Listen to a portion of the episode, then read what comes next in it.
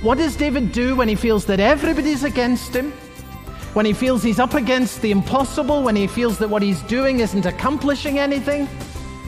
Well, here's what he does he takes refuge in God. And the question, of course, is how do you do that? Welcome to Open the Bible with Pastor Colin Smith. And uh, Colin, I'm going to guess that all of us, no matter how long we've walked with Christ, have gone through seasons where we can identify with what David was feeling, where we've tried to live a righteous life, we've tried to follow after God, and it still seems like everything that we're doing it's going wrong. Yep. And God doesn't seem to be answering or honoring our prayers. And you do feel like just giving up. Yeah, everything that I'm doing seems to be falling apart. I'm not Yeah. making any progress. Nothing's working out as I hoped or even as I prayed. And isn't it wonderful, Steve, that God has put situations like that in the Bible? Real life situations Mm-hmm. where real people came to that place. Someone said to me recently, Oh, the Bible's a counsel of perfection. Well, that guy had. He had. They haven't read the full Bible. Not, he'd not read any of the Bible, I think, because it's full of the real stories of folks who struggled with the real stuff of life. Yeah. And here in Psalm 11 today, we're looking at David at a point where he's even advised to give up. Now, you might as well just quit. And he has to find an answer. He has to find some ground on which he can stand. And his prayer in Psalm 11 just gives that to us. It's the most marvelous gift. All right, so let's not wait any further. Let's get into today's message. As you just heard, we are in Psalm 11 as we begin how to pray when you feel like giving up. Here's Pastor Colin. I want to begin with the second line of the psalm. Of course, we'll get to the first, but I'm beginning at the second line where David says, How can you say to my soul, flee like a bird to the mountain? So, what's happening here is someone is speaking to David. And what that person or people are saying is going straight into his soul. It's going in his ears and it's going right into his heart, and it's really got to him. And what is it that these people or this person is uh, saying to David? Verse 1 Flee like a bird to the mountain. In other words, the advice that is being given to David is it's time to move on. Why? Two reasons are given. The first, for behold, the wicked bend the bow, they have fitted their arrow to the string to shoot in the dark the upright of heart. So, what's being said there, obviously, is David, there's going to be trouble. You're the target, better get out of here. That's the first reason for saying, flee like a bird uh, to your mountain. What's the second reason? Verse 3 If the foundations are destroyed, what can the righteous do? David, you've been doing your best, but we're now in a really difficult situation. The very foundations themselves have been destroyed. Nothing you can do is going to make any difference now. You better just get out of here. That is uh, what is being said. And this is being heard by David. It goes right into his soul. And uh, this question in, in verse 3, one of the most famous questions in the Old Testament, of course, you know, uh, when the foundations are destroyed, what can the righteous do? I think that's a question that immediately will resonate with many of us. Uh, we look at what's happening in our country today. We see that there used to be a sort of Judeo Christian consensus that widely across our culture there was a sort of acceptance that there's a God in heaven, that He gave Ten Commandments as a kind of rule to live by, and that we would print in God we trust on the money, and so forth and so on. That may have been pretty thin for many, many people, but at least it gave some kind of common consensus, foundation for life. And it certainly gave to us as Christians a, a marvelous opportunity to say, well, now there's God, and that means that we have to think about where we stand in relation to God, which takes you to sin and our need of Jesus Christ as Savior. But you know, and you don't need me to tell you, how very fast that is changing, how much of that is gone, how increasingly we live in a culture where people want to self define God as whoever he, she, or it may be, as, according to their desire. And there is a growing sense, therefore, that the very foundations of the culture are somehow being torn up, and, and what a challenge this is to the church. And so the question kind of speaks to us today. Um, we hear this voice, and it goes into our soul. Well, when the foundations are destroyed, what can the righteous do? It's worth pausing to ask the question who is giving this advice to David? He's obviously hearing this and it's going into his soul. And we're not told who was saying this to David, but almost certainly these were the words of a friend who cared about David deeply. And at one level, this was entirely reasonable advice.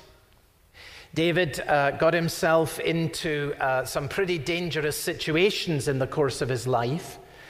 If you know the story, you'll remember that he had been chosen and anointed by God to replace the old King Saul, who had been an absolute disaster for Israel. In fact, during his time, it did seem as if the foundations were being plowed up. But Saul was not ready to make way for David. He fought against David, resisted God's anointed king all the days of his life, and made life extremely difficult for David for a period of years. Um, Saul was a man who was given to fits of rage and temper. And the Bible tells us in 1 Samuel in chapter 19 about an occasion where Saul, in, in a sudden fit of anger, reached for a spear or a javelin and he saw David, who was serving at that time in Saul's courts, and he threw the javelin, trying to uh, pin David to the wall against which he was standing. David moved very quickly, and he was able to avoid the flight of the javelin, but only just. And as if things were not complicated enough, David was married to Saul's daughter. Can you imagine this? Her name is Michal. And when David goes back to his home that night after the javelin throwing incident, Michal says to him, You better get out of here, David, because uh, if you don't, Saul is going to kill you in the morning. In fact, already Saul had sent uh, agents into the house of David just to guard because he wanted to make sure that he didn't slip out or anything like that. And so you can read this story. Uh, actually let her husband down out of the bedroom window on a rope. And then, this is genius, uh, got a stuffed dummy and put it in the bed so that when the agents of Saul came in in the morning, they would see this dummy from a distance. Oh, yeah, he's still there, he's still sleeping, that nothing has changed, and thereby allow David time to escape. Hey, the Bible is the most marvelous book, by the way. Did you know all that's in the Bible? It's great. You should read it. It's wonderful, absolutely marvelous. Uh, this is exactly what David did. He escaped and he fled to the mountains, and it was exactly the right thing to do at that time. And there are times when that is the right thing to do. Jesus said, Do you remember? This is Matthew chapter 10 and verse 23. He said, When they persecute you in one place, flee to another. Isn't that interesting? So Jesus is not saying, you know, here's someone who's under threat of their life. Uh, you don't stand there and say, well, kill me. No, if you have the opportunity, move on to the next place. And there's an example of Jesus himself doing this, John chapter 8. Fascinating chapter. It begins with people picking up stones to throw at a woman who had been caught in adultery. They wanted to condemn her. Jesus intervenes beautifully on this woman's behalf ministers grace into her life, brings newness of life so that she's able to go on in an entirely new direction because of the encounter with Jesus Christ. But if you read on to the end of the chapter, it's quite astonishing. Again, you find the same crowd, they want to pick up stones, and this time they don't want to throw stones at the woman, they want to throw stones at Jesus. But Jesus' time had not yet come. And so he does not stand there and say, Hey, throw stones at me. The Bible tells us, this is John 8 in verse 59, Jesus hid himself. Jesus did this. He hid himself. And then he slipped out of the temple because his time had not yet come. So we all face multiple situations of difficulty in all spheres of life. And we're faced with a question. We all have this, you know, should I stay or should I go? And these are never easy decisions. But I would certainly say, I, I, think you would agree with this, if someone's been flinging a javelin at you and is pointing a spear in your direction, it's probably a pretty good time to run for the hills. What do you think? I think that that's what I would do, and I think that David was exactly right to do that in that situation. But we all know that for all the times where some change in life is appropriate, There are many, many, many more times when we just find ourselves plain discouraged and distressed. And whenever you face a situation like that, I'm telling you, Psalm 11 is for you. As when I face these situations, Psalm 11 is for me. This is about how to pray when you feel like giving. You're listening to Open the Bible with Pastor Colin Smith, and I think we have probably all been there where we feel like our prayers are just bouncing off the ceiling, they're ineffective, you're tired, you're discouraged, you're unfocused in your prayer life, and you just want to give up. If you can relate to that, you may want to go back and listen to this broadcast again. You can always do that when you come to our website, openthebible.org. You can also order the entire series that this message comes from. It's called With Christ in the School of Prayer ordering information at the website openthebible.org. Let's get back to the message from Psalm 11. Again, here's Pastor Colin. Now, notice how David responds to the well meaning advice of his friends. He says, and here's the first line of the psalm In the Lord I take refuge. So, how can you say to my soul, Flee like a bird to your mountain? How can you say to me, when the foundations are destroyed, what can the righteous do? So, what does David do when he feels that everybody's against him? When he feels he's up against the impossible? When he feels that what he's doing isn't accomplishing anything? Well, here's what he does he takes refuge in God. And the question, of course, is how do you do that? What did it mean for him to do that? And therefore, how can I do that when I find myself filled with frustration or, or with fear and feel like giving up? That's what the Psalm's about. This is why it's in the Bible and it's there for us, and we need it. So let me suggest to you from the scripture, and you'll see it's just straight off uh, what's right there in front of you if you have the Bible there. Uh, four ways to pray when you feel like giving up. And I promise you that if you will pray in this way, it will greatly help you to find new strength to persevere. Four ways to pray when you feel like giving up. Number one, challenge the voice of fear and frustration. You've got to do that. Challenge the voice of fear and frustration. Now, you see, that's what he's doing in verse 1 how can you say to my soul, Flee like a bird to your mountain? It's challenging the voice, challenging what's being said right into his soul. He's coming out against it. And you can see that this is fear and frustration. Look at what's being said. Behold, the wicked bend the bow, they've fitted their arrow to the string. That's fear. David, you're going to be harmed if you stick around here. That's fear. And then, if the foundations are destroyed, what can the righteous do? That's frustration, obviously. Oh, what good can I do? That's fear and it's frustration. And so, what David is doing here is he is challenging these voices that are going into his soul and might well take his heart captive. He's pushing them out, he's resisting them, he's challenging them, and he's saying, How can you say these things to my soul? Now, notice just by the way, he's not addressing God directly in this psalm. He doesn't say, In you, O Lord, do I take refuge. He says, In the Lord I take refuge. So, this is what we might call a didactic psalm or a teaching psalm. What he's doing is he's teaching us a framework, a sandbox, if you like, for praying when you feel like giving up. And here's where it begins. There are times when we need to learn the art of speaking to ourselves in the presence of God. That's what he's doing. He's challenging the thoughts of his own soul in the presence of God. Very important to do that if you're going to be given the grace to persevere. Now, once you see this, you'll recognize this is actually something that occurs many, many times in the Psalms. This speaking to yourself, taking yourself in hand, challenging your worst thoughts or the worst advice that's been given to you in the presence of God.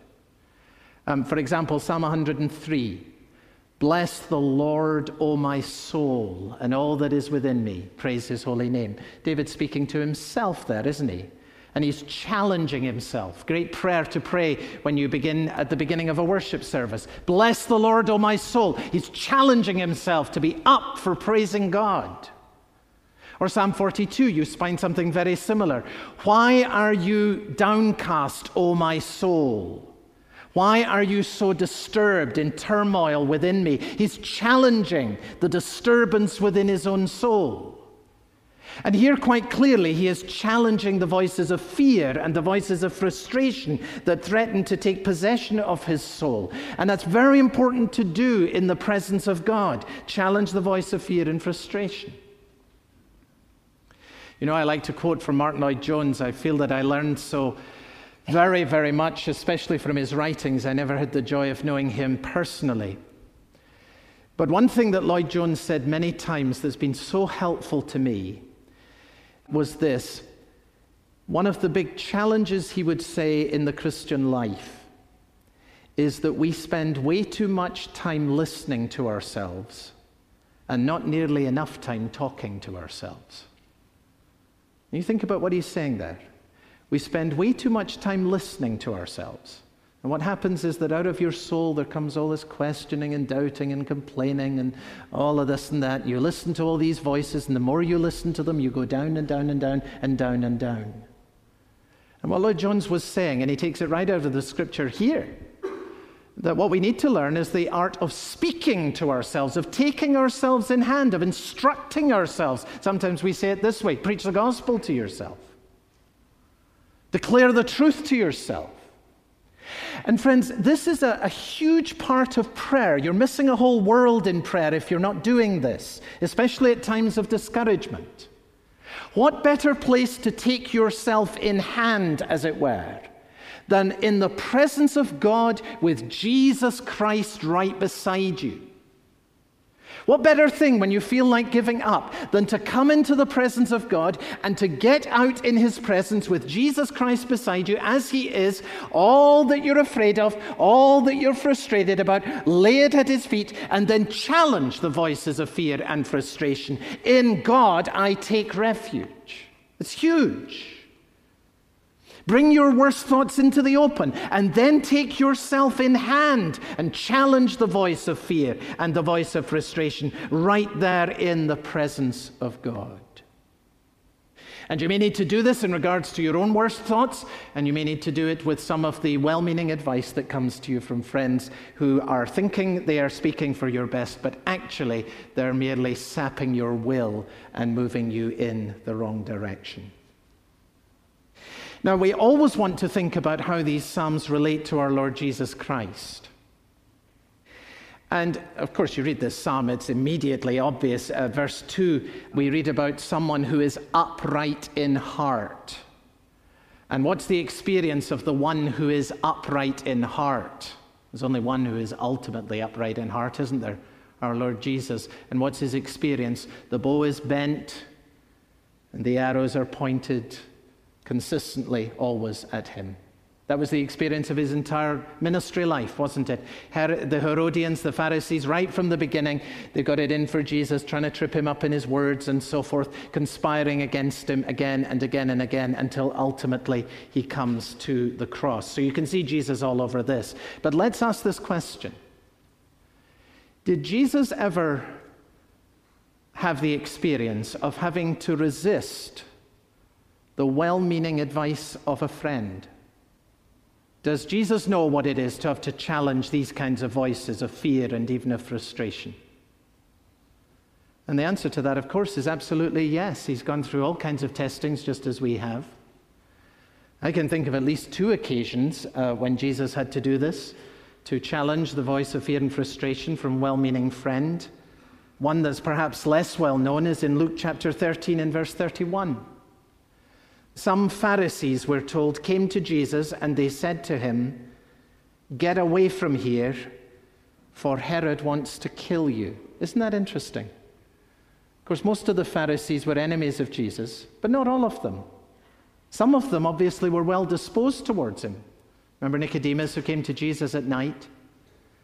And here are some Pharisees who clearly value Jesus and value his ministry, and they're giving him some inside intelligence. They know that Herod's after him. And they say, Hey, Herod's going to kill you. You better get out of here. Flee like a bird to the mountain, you see. And it's the well meaning advice of friends. We're for you, Jesus. That's why we're telling you this. And of course, Christ had to challenge the voice of fear and of despair. And, and he said to them, Go tell that fox, I, behold, I cast out demons and I perform cures today and tomorrow, and on the third day I will finish my work. I love that. In other words, I'm not going to go anywhere. I'm just straight on with what I'm doing. I love the way he says, Go tell that fox. I mean, that's hardly sort of appeasing your enemies, is it? You know, tell Herod, he's a fox. But of course, the other occasion when Jesus had to challenge the well meaning advice of a friend, and you'll have thought of this one, many of you already, much better known. Peter confesses that Jesus is the Christ, the Son of the living God. And then Jesus begins to tell his disciples that he must go to Jerusalem, he must suffer many things, he must be killed, and on the third day he must rise from the dead. And you remember what Peter said? Far be it from you, Lord, this shall never happen to you. Jesus, you crucified, he's saying. We love you. We need you. That is the one thing that can never, never happen. And remember what Jesus said to him? Get behind me, Satan. So Jesus experienced a temptation that was shot at him from Satan through the very words of a friend. So here is the first way to pray, and it, it's crucial. That's why I've taken the largest amount of time on it. You have to learn, and there is an art in this, what it is to come into the presence of God and with Jesus Christ right there beside you to challenge the voices of fear and the voice of frustration.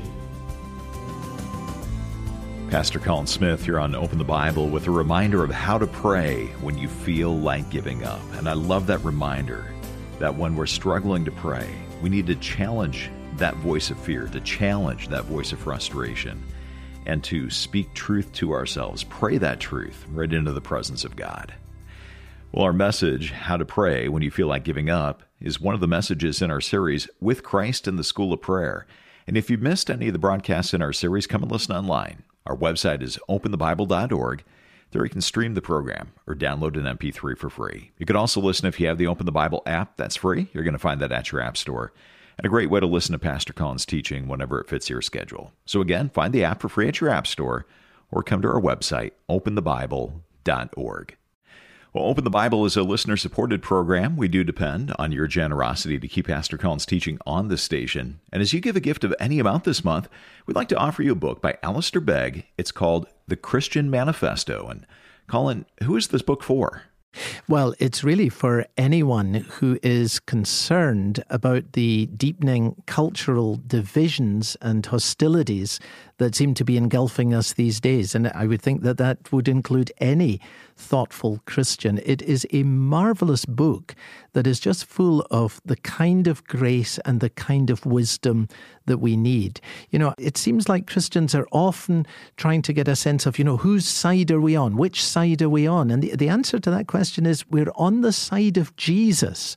And Alistair Begg has very wonderfully drawn out from Luke's account of the great sermon of Jesus the distinctive call of the Lord Jesus Christ, the manifesto that's given to us as his followers, which is unlike anything else that will ever be found anywhere in the world.